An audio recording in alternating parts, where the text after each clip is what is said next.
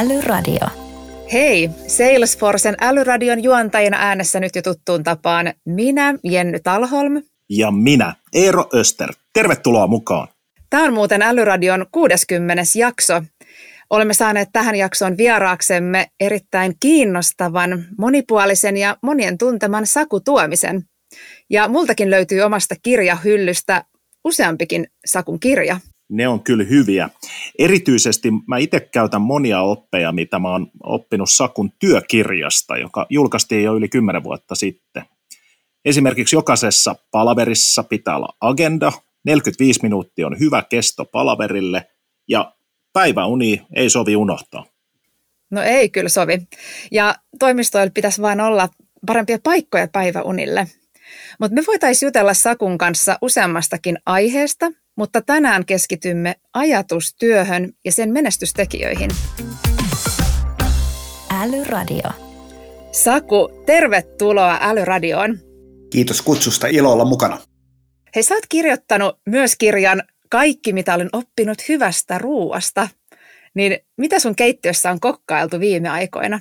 Tota, no siis mun elämääni ihan keskeisenä osana kuuluu se, että mä pyrin kokkaamaan, paitsi silloin kun syön ulkona, niin kaikki ruuat itse, aamiaisen, lounaan ja illallisen. En käytä eineksiä, en käytä puolivalmisteita, vaan, vaan rakasta kokkaamista. On tehty farrosalaattia, kokonaista grillattua kalaa, erityyppisiä pastoja, erityyppisiä salaatteja, patoja, fritaattaa tehtiin tänään ja laidasta laitaan. Ihana kokata. Tässähän tuli jo vähän nälkä. Mutta Saku, sä oot todella monessa mukana. Sä oot yrittäjä, innovaattori, luova johtaja, vastaava tuottaja, ravintoloitsija, kirjailija, ammattipuhuja, oliviöljyn tuottaja ja oikein laida hyökkäjä jääkiekossa. Tämä on aika hengästyttävä listaus. Niin miten sä jaat aikas näiden kaikkien kesken? Tota, sitä mä joskus itsekin ihmettelen, mutta, mutta mä koitan – lähteä ainoastaan sellaisiin hankkeisiin, missä mulla on olo, että mulla riittää aikaa tehdä ne hyvin. Ja, ja jos mulla on semmoinen olo, että näin ei ole, niin on kaksi vaihtoehtoa. Joko mä en lähde mukaan tai mä lopetan jotain. Ja mä luulen, että mä oon viimeisinä vuosina myös aika niin kuin koko ajan kehittynyt ihan vähän paremmaksi lopettamaan. Että mä on valtavan, kerroit listan, että mitä kaikkea mä teen, niin tota, on valtavan iso lista asioita, mitä mä periaatteesta en tee. Ja se on mulle ihan yhtä tärkeä, tärkeä osa mun elämää. Yksi projekteista, missä sä oot mukana, on tämä Handred, joka on voittoa tuottamaton yritys. Ja sen tavoitteena on globaalisti parantaa koulutusta innovaatioiden avulla. Niin kerro vähän lisää tästä Handredista ja mistä tämä ajatus tähän lähti? Se on joo, mä käytän ehkä niin kuin 60-70 prosenttia ajastani siihen ja me, me ollaan niin kuin sanoit, niin globaali opetus non-profit ja mitä me tehdään, niin me pyritään tunnistamaan maailman parhaita opetusinnovaatioita ja autetaan niitä leviämään. Et mietitään vaikka, että mikä on hyvä tapa opettaa luovuutta tai empatiaa tai kestävää kehitystä tai auttaa opettajia jaksamaan tai medialukutaitoa tai mielehallintaa, niin, niin me käydään läpi kaikissa maanosissa hienoja innovaatioita, meidän akatemia analysoi niistä parhaat ja sitten me tehdään paljon työtä, jotta me saataisiin leviämään – sekä maan sisällä että maan ulkopuolella. Ja me ollaan käyty läpi noin 6000 innovaatioa yli 150 maasta ja se on ihan älyttömän palkitsevaa. Ja, ja ehkä osa syy siinä oli, oli se, että mun, mulla on aina ollut niin kuin tällainen soft spot maailman parantamiselle. Jos haluaa maailmaa parantaa, niin parempaa paikkaa aloittaa kuin koulu tuskin on. Ja kun käydään seuraa kansainvälistä koulukeskustelua, niin hirveän suuri osa siitä keskittyy valittamiseen, että puhutaan kuinka huonosti asiat on. Ja samaan aikaan melkein kaikissa maailman maissa on älyttömän paljon hienoja asioita, mitä tapahtuu kouluissa. Mutta ongelma on se, että juuri kukaan ei tiedä niistä juuri mitään. Et jos kysytään suomalaiselta opettajalta, että mitä hienoa tapahtuu hollantilaisessa tai ukandalaisessa tai, tai kirgiisialaisessa luokkahuoneessa, niin juuri kukaan ei tiedä juuri mitään. Ja se on se, mikä me halutaan, halutaan muuttaa. Et me halutaan tunnistaa hienoja asioita ja antaa niille se näkyvyys, minkä ne ansaitsee. Tosi hienoa työtä, innostavaa. Mitä hienoa tapahtuu kirgiisialaisessa luokkahuoneessa? Heti rupesi kiinnostamaan. No otetaan niin toinen esimerkki, esimerkki tota, vaikka Butan, niin, niin me, meillä on nyt just menossa iso hanke Butanin valtion ja Butanin Royal Academy kanssa. Ja Butan haluaa olla maailman johtava asiantuntija holistisessa hyvinvoinnissa, että koulun pitäisi opettaa paitsi akateemisia taitoja, niin mielenhallintaa, onnellisuutta, luontosuhdetta, kestävän kehityksen syvällistä ymmärtämistä. Ja Butanin valtio haluaa yhdessä meidän kanssa tutkia, että mitä kaikkea tapahtuu Southeast Asian alueella, tällä alueella, ja me käydään läpi kouluja, että mitä kaikkia tapoja siellä on, ja analysoidaan, että mitkä näistä on sen kaltaisia, mitkä voisi sopia Butanin kouluihin. Ja tosi innostavaa, innostavaa sekin, että maailmassa tapahtuu tosi paljon hienoa. Ja usein mä ehkä sen verran voi vielä lisätä tähän, että minusta on mielenkiintoinen, että kun meillä on jollain tavalla ajatellaan, että Suomessa on maailman paras koulu, ja, ja mä uskon, että Suomessa onkin maailman mittakaavassa ihan hieno koulu ja, ja jollain tavalla hyvä keskiverto, että meillä ei huonoja kouluja juuri lainkaan ole mutta samaan aikaan toivoisi, että suomalaisessa koulun kehittämisessä, koulukeskusteluissa olisi tietty määrä nöyryyttä ja uteliaisuutta. Että aika paljon hienoa tapahtuu myös kaikissa maan osissa, ka- kaikkialla maailmassa. Ja vaikkapa Afrikka on tällä hetkellä koulutuksen kehittämisen näkökulmasta ihan valtavan kiinnostava. Siellä tapahtuu tosi hienoja asioita. Ja mä uskon, että, että usein kun me ajatellaan Suomen ja Afrikan suhdetta, niin meidän lähestymistapa lähes aina on se, että miten me voimme auttaa heitä – ja ihan yhtä tärkeänä mä näkisin sen, että mitä me voimme oppia heiltä, että meillä olisi tietyn tyyppinen niin uteliaisuus, uteliaisuus kaikkia maailman maita kohtaan. Se on just näin.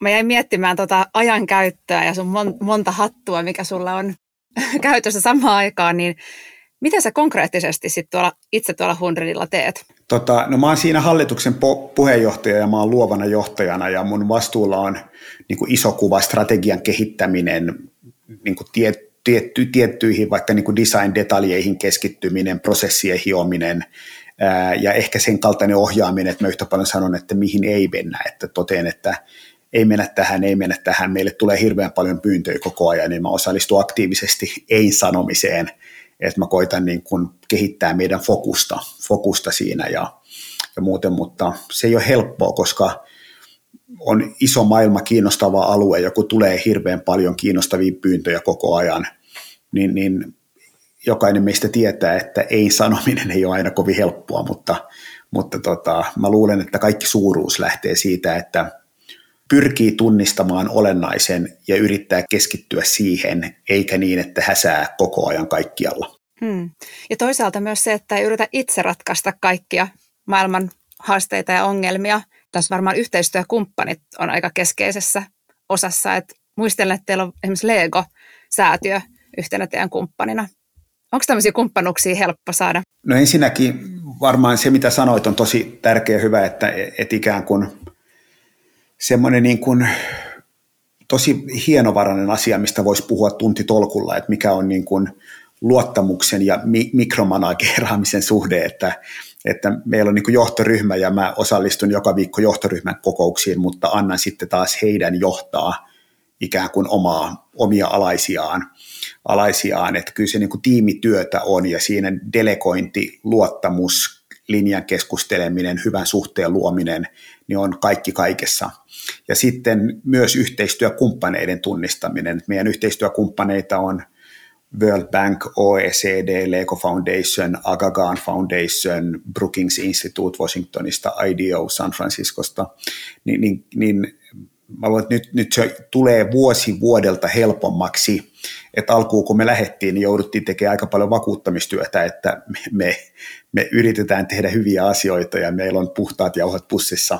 Ja nyt se on jollain tavalla niin kuin kääntynyt päälaelleen, että meille tulee pyyntöjä enemmän kuin mitä voidaan ottaa sen takia, että jos, jos me ollaan läpästy Harvardin ja OECDn ja World Bankin seula, niin varmaan siinä, mitä me tehdään, on jotain järkeä jonkun mielestä, että se ikään kuin sellainen, niin kuin puhutaan due diligence, niin se on tehty meidän puolesta ja, ja uskottavuus on kasvanut, mikä, on, mikä tuntuu tosi hienolta. Hengen ravinnon lisäksi myös ihan varsinainen ravinto on sulle tärkeää, Saku. Sä oot tosiaan kirjoittanut noita ruokakirjoja ja toimit ravintolayrittäjänä ja tuotat vielä sitä oliviöljyykin. Ja tosiaan oot luovana johtajana klassikkoravintoloita pyörittävässä Financier Groupissa. Niin mikä siinä ruoassa ja ravintola-alassa oikein kiehtoo? Siinä on hirveän monta asiaa, että, että mä luulen, että ruoka on avain moneen semmoiseen asiaan, mikä elämässä on tärkeää. Että mä kirjoitan tällä hetkellä, muusi kirja käsittelee kasvua, kestävää kasvua, 2020-luvun kasvua ja, ja mä luulen, että siinä meidän ruokasuhde on ihan olennaisen tärkeässä roolissa. Mitä me syömme, minkälaisia arvovalintoja me tehdään, niin ne on hirveän tärkeä. Sitten se, että mistä me ostetaan raaka-aineita kaupungissa on tärkeä, jos haluaa pitää kaupunkia elinvoimaisena. Ruoka on hirveän hyvä tapa sosiaalisoida, keskustella ihmisten kanssa. Se on aika hyvä tapa rentoutua, jos suhtautuu siihen niin, että mulle ikään kuin kokkaaminen ei ole stressin aihe, vaan stressiä purkava aihe. Ja sitten jos miettii ylipäätään hyvinvointia, niin siitäkin näkökulmasta se on tosi tärkeä. Että kyllä mä niin kuin mun ruokasuhde on tosi, tosi tota, ruoka on mulle hirveän keskeinen, keskeisessä osassa joka ainoassa päivässä monesta eri näkökulmasta. Ja sitten sen lisäksi, niin kuin sanoit, niin se, mä oon kirjoittanut neljä ruokakirjaa ja, ja tota, sitten mä oon mukana semmoinen ruokaan, ravintoloihin liittyvä startup kuin World of Mouth, mikä lanseerattiin tuossa viime viikolla, oli Financial Timesissakin oikein näyttävä juttu. Ja sitten mukana vaikkapa Savoissa ja Palasessa. Niin kyllä mä koen, että se on jollain tavalla – rikas ja kiinnostava maailma, niin kuin A, minun ruokasuhde, mutta myös sit se, että mitä hyvä ravintola tuo ihmisille ja kaupungille, niin, niin rakastan myös ravintolakulttuuria. Musta on kiva olla mukana siinä. Mutta edelleen, vaikka se vie mun ajasta ehkä 30 prosenttia, niin mä pidän sitä tosi, tosi rakkaana harrastuksena ja on tosi kiitollinen siitä, että kykenen yhdistämään työtä ja harrastusta. Älyradio. Puhutaan sitten hieman huippusuorittamisen ja hyvinvoinnin suhteesta. Me juteltiin itse asiassa ennen tätä äänitystä, että ajatustyössä tehokkuus ja laatu ei aina kohtaa. Niin miksi ne ei kohtaa, Saku? No, no varmaan ensimmäisenä pitäisi niin kuin tunnistaa, että mitä ylipäätään on laadukas ajattelu. Ja, ja mulle laadukas ajattelu on kirkkautta ja, ja tota, joustavaa ajattelua, että ei lukkiudu tiettyihin uomiin. Esa Saarisella on termi, mistä mä pidän kovasti uomakipitys, että ikään kuin me toimitaan tietyn tyyppisellä automaattiohjauksella päivästä toiseen. Ja, ja kun tutkitaan ihmisen mieltä, niin hirveän usein semmoista asiat, mitkä kuuluu monen meidän arkeen, kuten stressi, kiire, huonosti nukutut työt, niin ne kaikki iskee suoraan sen laadukkaan ajattelun ytimeen kielteisellä tavalla, että meistä tulee pelokkaampia, me aletaan toistaa itseämme, meistä tulee lyhytjännitteisempiä, vähemmän luovia. Ja sen takia mä luulen, että, että laadukkaan ajattelun kehittäminen ei onnistu tekniikoilla, jos pohja ei ole vahva. Et mä uskon, että hirveän tärkeässä osassa on se, että me ollaan sekä fyysisesti että henkisesti edes kohtuullisessa kunnossa. Tarkoittaa, että me siedetään epävarmuutta, me osataan toimia stressin kanssa, me osataan rauhoittua, osataan palautua. Ja ne on tosi vaikeita taitoja, että niitä pitää kantapään kautta opiskella. Ja valitettavasti hirveän usein vanhoilla päivillä, että jos, jos mä ajattelen vaikka mun omaa kouluani tai omaa kotikasvatusta ja koen, että kotikasvatus oli hyvä ja koen, että koulussa sain arvokasta oppia, mutta tietyt henkiset taidot – vaikkapa stressin sieto tai, tai ahdistuksen purkaminen tai epävarmuuden sieto, niin aika vähän niistä viime kädessä puhuttiin mun kouluaikana. Aikana. Ja mä tiedän, että nykykoulussa koko ajan puhutaan enemmän ja enemmän, mutta mun mielestä vieläkin enemmän voisi, voisi puhua. Ja hyvä esimerkki on, on, on vaikka tämä korona, että mitä tämä on opettanut meille ihmisille maailmasta, mitä tämä on opettanut siitä, miten me toimitaan, kun tietyt lainalaisuudet romahtaa hetkessä ja, ja minkälaisena me menemme tästä ulos, miten meidän ajattelutavat on muuttunut, niin ne on asioita, mitkä kiinnostaa mua hirveän paljon. Ja tämä kohtuulliseen kuntoon pääseminen eri osa-alueille tai, tai sitten siinä pysyminen, niin sehän vaatii tota aika suurta itsensä johtamista. Kun syötteitä tulee vähän sieltä sun täältä ja näiden priorisointi ei, ei aina ole helppoa, niin sulla itsellä niin kun mainittiin tuossa alussa, niin aika monta rautaa tulessa, niin miten sä pidät itse huolen siitä, että sä keskityt olennaiseen? Taas niin kuin valtava isoja, isoja kysymyksiä. Mä muistan, että mä olin mun hyvä ystävä Mikael Silvanto, mikä oli Applen design-tiimissä tiimissä Cupertinossa pitkään, pitkään ja mä olin hänen kanssaan illallisella, illallisella muistan vielä ravintolankin State Bird Provisions, yksi San Franciscon kiinnostavimpia rafloja, niin istuttiin hänen kanssaan baaritiskelle ja mä kysyin sitten Miklulta, että mikä sun mielestä, kun sä teet maailman huippujen kanssa, niin mikä erottaa, erottaa niin keskinkertaisen tai hy, ihan hyvän todella hyvästä. Ja sitten Miklu katsoi mua ja sanoi, että hyvä kysymys, että hänen mielestään se on, että parhaillaan poikkeuksellisen hyvä kyky tunnistaa olennainen ja keskittyä siihen. Ja, ja tota, sitten mä tein sen, minkä keski-ikäinen suomalainen mies usein tekee vaikeassa paikassa. Eli aloin sössöttää ja sanoi, että joo joo, siis ihan hyvä idea, mutta aika vaikeahan se on joskus tunnistaa etukäteen, että mikä on olennaista. Ja sitten Miklu katsoi mua ja sanoi, että niin mä sanoinkin, että parhaat pystyy siihen. Ja tota, siis mä tota, niin kuin, hymyilin ja vähän ärsytti, mutta sitten mä totesin, että ehkä tässä ollaan jonkun suuren äärellä. Ja siitä on lähtenyt tavallaan mun useamman vuoden mittainen niin kuin viharakkaussuhde priorisointiin, että mä pyrin priorisoimaan sekä isossa kuvassa että hetkessä, että mä koitan tunnistaa, että mikä on kaikkein tärkeintä juuri nyt, ja mä koitan tehdä sen todella hyvin sen sijaan, että mä koitan tehdä 10-15 asiaa. Ja sitten mä yhä enemmän ja enemmän jätän asioita tekemättä. Et mulla oli silloin työkirjan aikaa myös oli tällainen niin kuin inbox zero fiksaatio, että piti olla inboxin tyhjä ja se oli sellainen ikään kuin valtava taistelu ja kun hetkeksi sain ollaan, niin oli semmoinen niin kuin valtavan euforinen olo. Ja nyt mä huomaan, että mua kiinnostaa se koko ajan vähemmän, että mä en tee tudulistoja ollenkaan, vaan, vaan mä koitan niin kuin mielessäni miettiä, että mikä nyt on kaikkein tärkeintä, mikä tuo firmalle ja mulle isoimman ikään kuin hyödyn tai tyytyväisyyden, mä pyrin lisäämään sen laatua. Eli, eli jos mä mietin semmoista niin kuin isoa kuvaa, niin mä ehkä sanoisin, että ihan vähän vähemmän ja ihan vähän paremmin on semmoinen tietyn tyyppinen mantra. Ja sen hinta on se, että jättää joitain asioita tekemättä, sanoo ei ja niin edelleen. Ja mä koitan koko ajan tunnistaa jokaisessa päivässä vaikka sitä, että mikä juuri tänään on tärkeää. Ja se totta kai vaatii delegointia, hyvää tiimiä, yhteistyötä ja niin edelleen. Mutta mä huomaan, että kun tekee vähän vähemmän, niin ikään kuin tudulistojen tarve vaikkapa vähenee, koska, koska mulla on semmoinen olo, että jos asiat, mitkä pitää tehdä, ei pysy mielessä ilman tudulistoja, niin silloin asioita on liikaa. Mahtava vinkki. Eli jos to ei pysy mielessä, niin niitä on liikaa. Ja varmaan tuohonkin pitää paikkansa se just tämä kirkas ajattelu, että on, pystyy hahmottamaan sen olennaisen ja mikä on itselle sitten ja yritykselle tärkeää, niin hyviä vinkkejä meille ja Älyradion kuuntelijoille. Tuossa niin kuin tosi tärkeä asia on sen kaltainen, että jos me kirja, listataan vaikkapa to-do-listalle 20 asiaa, ja me priorisoidaan ne niin, että me tehdään niistä viisi, niin se kuulostaa niin kuin ihan hyvältä, mutta se valitettavasti ei oikein toimi, koska ne 15 jää takaraivoon ja, ja tulee semmoinen olo, että mulla on valtavasti asioita tekemättä. Ja aito priorisointi ei ole se, että listalla on liikaa asioita ja päättää niistä, mitkä tekee, vaan aito priorisointi on se, että listalla ei ole kuin vähän asioita – ja, ja, tota, ja, se, ja se on se, missä niin jyvät erottuu akanoista, että kuka osaa tunnistaa sen olennaisen.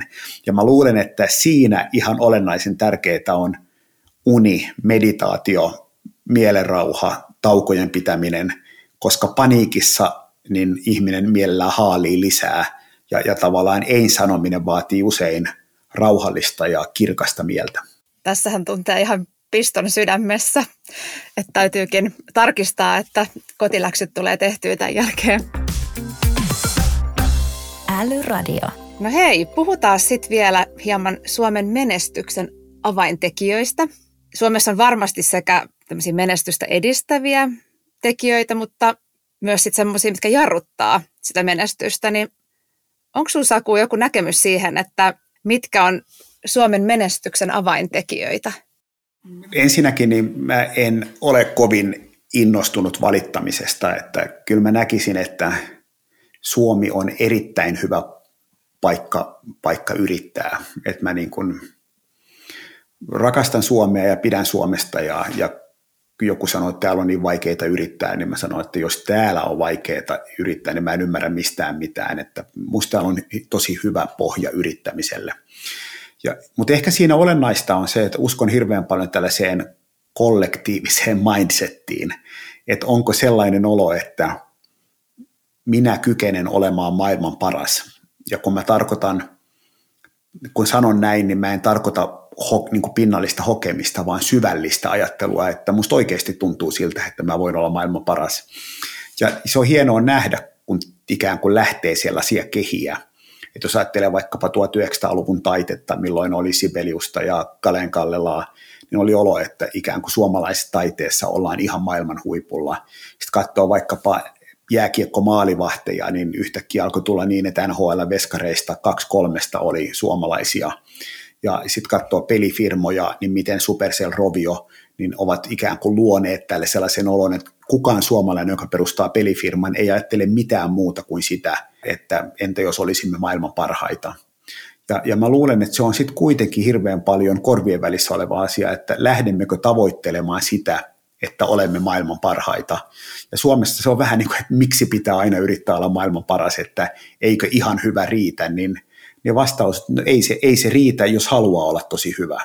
Ja esimerkkinä mä muistan sen, että kun perustettiin 100 kuusi vuotta sitten, niin mä sanoin, että meidän tavoitteena on olla maailman paras koulutusinnovaatioiden asiantuntija yhdessä paneelissa, niin paneelissa on ollut toinen ihminen alkoi nauraa ja sanoi, että no ei teillä mitkään pienet tavoitteet ole. Niin mä sanoin, että ei olekaan, onko teillä. Ja, ja, tota, ja kyllä mä niin kuin itse lähden, lähden siitä, että, että on innostavaa yrittää olla tosi hyvä. Miten tätä pystyisi ruokkimaan sitten? Tarinoilla. Sillä, että tavallaan, että yksi menestyy ja me rakastamme sitä, että yksi menestyy ja me ikään kuin kerromme sitä menestystarinaa enemmän ja enemmän. Mä luulen, että ihminen rakastaa menestystarinoista inspiroitumista. Ja sitä me, sitä me tarvitaan. Se on, se on niin kuin läpi maailman historian, että niin kuin sanoin, niin yksi Patrick Laine innostaa nuoria jääkiekkoilijoita ja yksi Ilkka Paananen innostaa pelikehittäjiä ja Esa-Pekka Salonen innostaa kapellimestareita ja Helena Puolakka, Eero Vottonen innostaa kokkeja, niin, niin se, että, että me ikään kuin kohtelemme meidän tähtiä hyvin ja kehumme heitä, niin se on tosi tärkeä asia. Mitkä sitten estää tätä? Mikä on yksi asia, mitä tehdään, mitä pitäisi lopettaa? No varmaan tämän kaltainen keskustelu ja tämän kaltaiset kysymykset esimerkiksi, että en mä niin kuin jälleen kerran korvien väli ehkä kaikkein eniten, että, että me emme tavoittele sitä, että olemme maailman mittakaavassa hyviä. Meillä, olisi, meillä on niin pieni maa ja niin vähän ihmisiä, että meillä olisi mahdollista olla todella, todella ketterä monissa asioissa. Ja yksi hyvä esimerkki on vaikkapa se, että, että, että meidän pitäisi olla merkittävästi parempia houkuttelemaan kansainvälisiä firmoja ja kansainvälisiä ammattilaisia Suomeen ja tehdä heidän Suomeen tulo todella helpoksi. Ja se on asia, mikä olisi tosi helppo tehdä, kun, siihen vaan päät, niin kuin päätettäisiin ryhtyä. Ja mä uskon, että sen kerrannaisvaikutukset olisi valtavan isoja Suomelle. Ja tuossa on varmaan tosi olennaista tämä keskittyä niihin asioihin, mitkä oikeasti sit vaikuttaa siihen jälleen kerran sun vinkin mukaisesti, niin priorisoida olennaisiin asioihin. Niin ja reagoida, olla niin kuin ikään kuin myös henget huomataan, että okei nyt, nyt selvästi alkaa tulla tämän kaltainen, tämän kaltainen muutos ja niin edelleen, ja sitten olla hereillä silloin ja toimia nopeasti.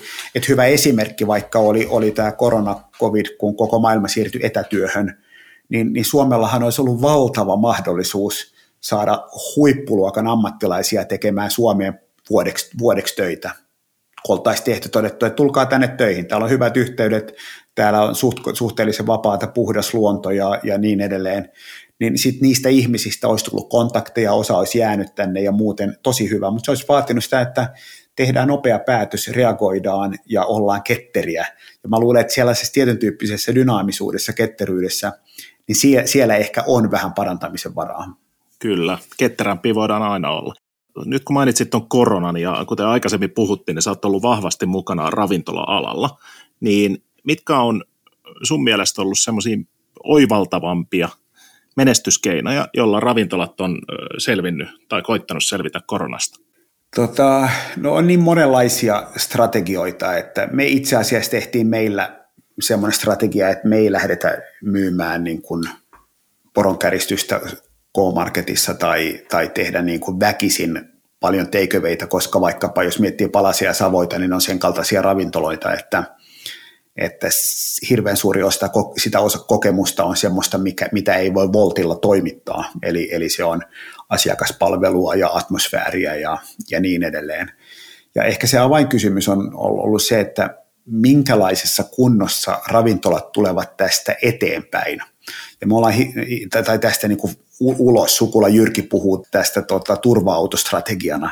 Ja me ollaan hirveän paljon pohdittu sitä, että millä tavalla me olisimme vahvempia, parempia, luovempia, tasalaatuisempia kun me tullaan ulos tästä, että me ollaan yhtä paljon keskitytty syksyyn 2021 kuin siihen, että, että miten päivästä toiseen toimitaan.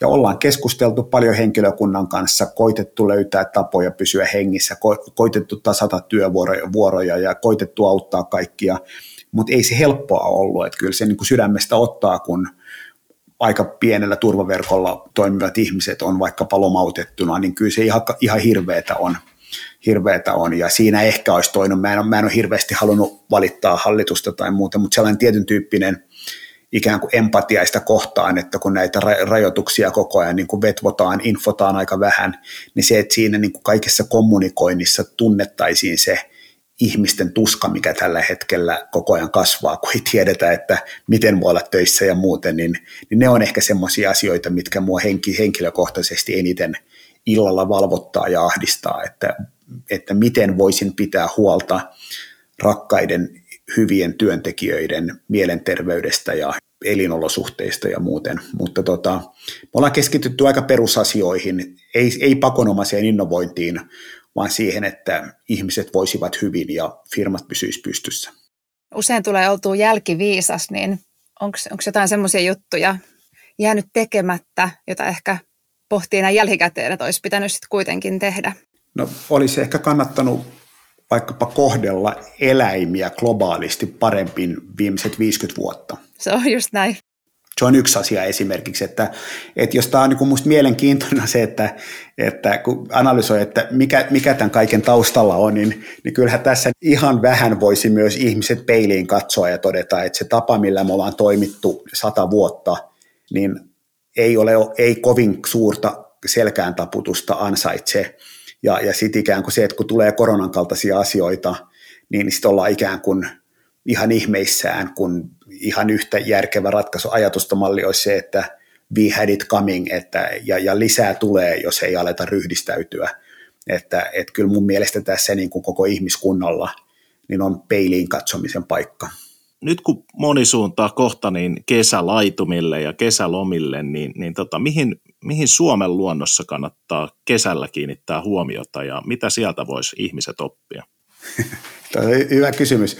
Mä sanoin, että vaikka luontoon, että jos miettii, niin kuin, ja ehkä kannattaa myös pohtia opiskella luontoa, että ku, niin kuin kuinka käsittämättömän hieno luonto on, miten puu yhteyttää, miksi se yhteyttäminen on tärkeää meille ihmisille, miten hunaja syntyy, miten hunajaa kerätään, ja tämän kaltaisia, että ottaa melkein minkä tahansa eläimen, kuinka valtavan ikään kuin paljon opittavaa siellä on. Ja musta esimerkkinä, niin kun menee metsään, niin katsoo ympärilleen, ihailee, katsoo erityyppisiä puita, miettii miten ne toimii ja miten ne toimii yhdessä ja opiskelee vähän puiden elämää tai mitä tahansa, niin siellä on hirveän paljon niin kuin sellaista, että jos mä, mä oon esimerkiksi ollut innostunut luovuudesta ja innovaatioista 30 vuotta, niin, niin mä melkein väittäisin, että en ole millään tavalla liittänyt luovuutta tai innovaatioita luontoon, vaan se on aina ollut ihmisen kehittämää. Ja, ja nyt, nyt tavallaan mä huomaan, että enemmän enemmän tulee häpeän puna ja toteaa, että no itse asiassa aika paljon hienoa tässä tapahtuu myös niin kuin ei meidän ihmisten tota, toimesta ilman postitlappuja, että aika hienolla tavalla luonnon innovaatiot on rakennettu ilman, että käytetään innovaatiotekniikoita, vaan ihan vain elämällä. Ja hei, sultahan tulossa tämä uusi kirja, oliko se nimi Kuinka puut kasvavat ja miksi antiloppi ravistaa, niin käsitteleekö se just tätä aihetta?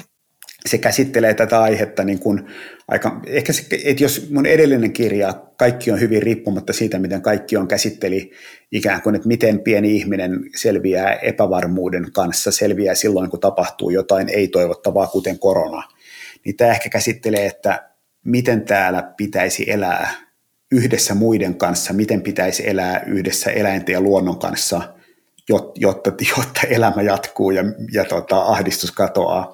Et, että se varmaan käsittelee niin kuin firmojen näkökulmasta, että minkälaista on tulevaisuuden kasvu, ja sitten se käsittelee ihmisen näkökulmasta vaikkapa, niin kuin, että miten ilmastoahdistuksen ja luontoon liittyvien asioiden kanssa pitäisi tota, oppia tulemaan toimeen.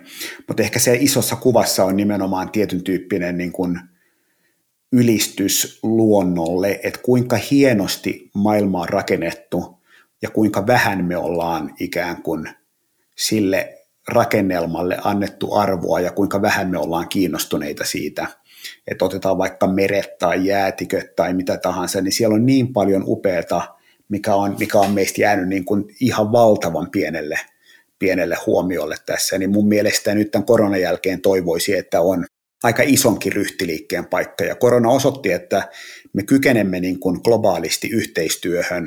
Ja mä koin itse, että tämä oli niin kuin ikään kuin lasten leikkiä, että tämä oli kenraaliharjoitus siihen, mitä kaikkea meillä saattaa olla edessä, kun mietitään vaikkapa ilmastonmuutosta, kuivuutta, ää, tiettyjä ääriolosuhteita, ihmisten muuttamista ja, ja tulvia ja niin edelleen, niin mun mielestä sitä aletaan puhua niin kuin oikeasti isoista ongelmista ja toivoisi, että tämä tietyn tyyppinen solidaarisuus ja yhteistyö, mitä vähän oli olemassa, aika vähän, mutta vähän, niin, niin ikään kuin lisääntyisi jatkossa.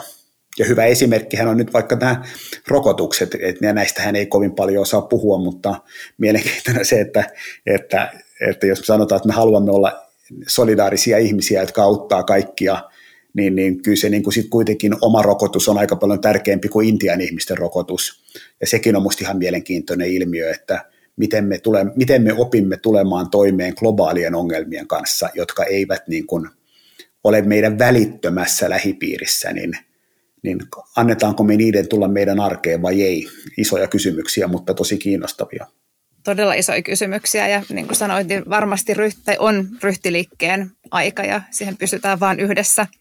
Ja pakko Älyradion kuulijoille vielä sanoa, että toi Saku sun mainitsema kirja, toi Kaikki on hyvin riippumatta siitä, miten kaikki on, niin on kyllä älyttömän hyvä lukusuositus kaikille kesälomille. Odotetaan innolta uutta kirjaa sitten syksyllä. Älyradio. Mutta sitten vuorossa olisi Älyradion vakiokysymys, joka on kysytty nyt jo 59 vieraalta. Ja nythän me kysytään se sitten Saku sulta. Saku Tuominen, mikä sinusta on älykkäintä juuri nyt? Se voi olla idea, palvelu, mitä tahansa. Myös kirja. Ehkä mä sanoisin niin kuin vähän tylsästi luonto. Se, että me ymmärtäisimme, että me emme välttämättä ole äly... Se, että meillä on tietyn tyyppistä ajattelun taidot, ei tarkoita sitä, että me olemme älykkäintä, mitä maapallolla on. Että ikään kuin meille tulisi tietyn tyyppinen niin kuin nöyryys ja ihailu sitä kaikkia hienoa kohtaa, minkä keskellä me elämme joka päivä. Iso kiitos haastattelusta, Saku. Kiitos teille. Kiva, kun pyysitte vieraaksi. Oli, oli hyviä kysymyksiä ja hyvä keskustelu. Kiitos, Saku. Älyradio. Olipa kiinnostavaa kuulla Sakun ajatuksia ja tästä itse asiassa jäi monta kotiläksyä tehtäväksikin. Toivottavasti myös te kuuntelijat nautitte tästä Älyradion jaksosta. Tämä oli kaikkiaan jo 60. jakso Älyradiota ja kevätkauden viimeinen jakso. Jenny, kuka on ollut kauden mieleen painuvin vieras? No mä sanoisin ainakin kaksi. Um, no ehdottomasti kun Rive Kanerva huuhkajilta oli käymässä, niin se oli tosi mieleenpainuva. Mutta myös silloin, kun Finlaysonin toimitusjohtaja Mikko Koponen poikkesi studiolla, niin se jäi kyllä myös mieleen. Sanon sitten diplomaattisen vastaan asettelevasti, että kaikki kauden muut jaksot, melko laaja kattaus älykästä keskustelua on jo käyty ja jatkoa on luvassa kesän jälkeen. Voitte siis edelleen ehdottaa vierastoiveita häsällä älyradio. Ja lisää älykästä kuunneltavaa ja luettavaa löydät osoitteesta salesforce.com kautta älyradio.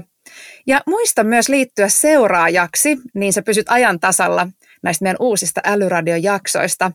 Ja Spotifyssahan meillä taitaa olla jo yli tuhat tilaajaa. Tuu säkin mukaan. Siihen saakka oikein hyvää kesää kaikille kuulijoille ja tarkkailkaa sitä luontoa. Hyvää kesää ja kuulemiin Älyradiosta. Älyradio.